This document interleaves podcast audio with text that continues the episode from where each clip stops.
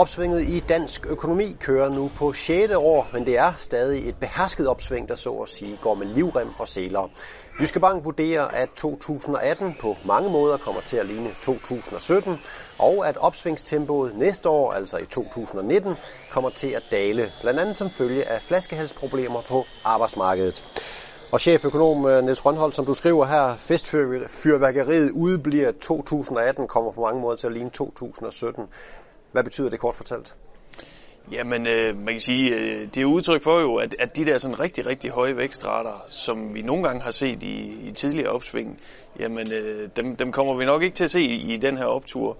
Det er som heller ikke, fordi vi har regnet med det, men, men jeg synes bare, sådan, på de seneste nøgletal, jeg har så, sådan set de seneste måneder, øh, jamen, der har jeg bemærket det her med, at, at privatforbrugsvæksten er altså stadigvæk meget afdæmmet, også lidt mere afdæmmet, end vi egentlig har, øh, har regnet med. Men, når det er sagt, så er dansk økonomi er i fin form, kan man sige. Opsvingen kørt på, på, på 6. år, vi sætter nye beskæftigelsesrekorder osv. Så, så alt i alt er der, er der grund til at være godt tilfreds.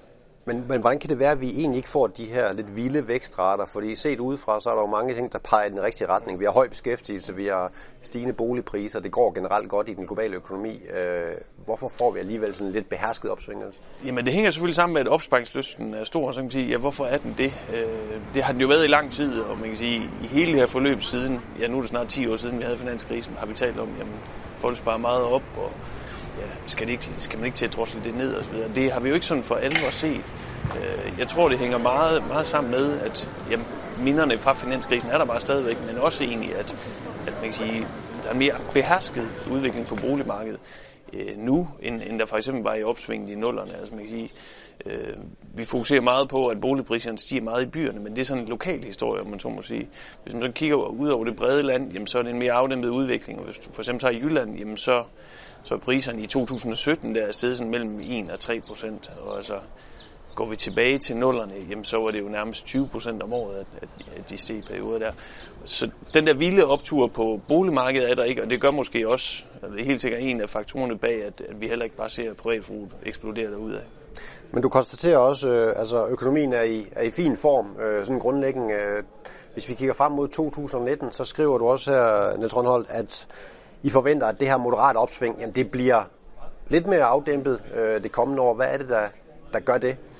Jamen det hænger så sammen med, kan man sige, at øh, vi sætter beskæftigelsesrekorder hele tiden, og, og øh, jeg tror, vi kommer til at gradvist mangle arbejdskraft til større end vi gør nu. Altså at vi får nogle flaskehalsproblemer, som ligger låg på væksten, kan man sige.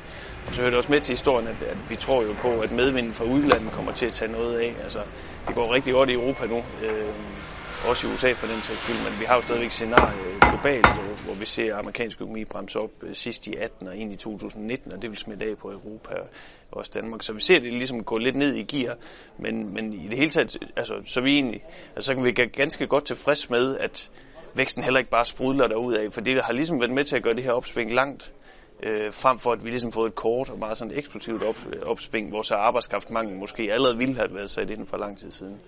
Øh, så man kan sige, når, vi, når nu måske opsving køler lidt af næste år, jamen, så er det helt naturligt efter, efter en, en lang opsvingsperiode, og virkelig bare udtryk for også en normal afkøling, om man så må sige.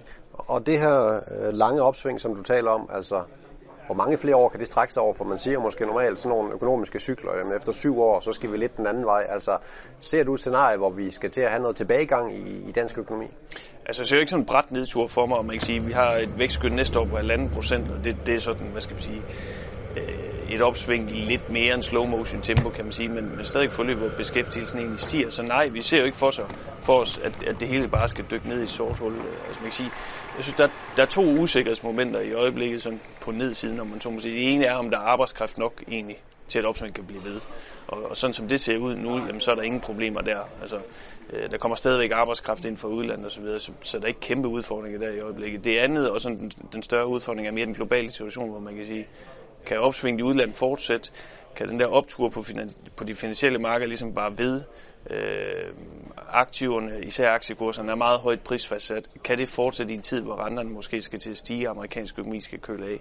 Det er store usikkerhedsmoment i øjeblikket, og som kan spille negativt af øh, over på dansk økonomi. Vi får se, hvordan det hele udvikler sig. Niels Rønholdt, tak for kommentaren i hvert fald, og til dig, tak fordi du kiggede med.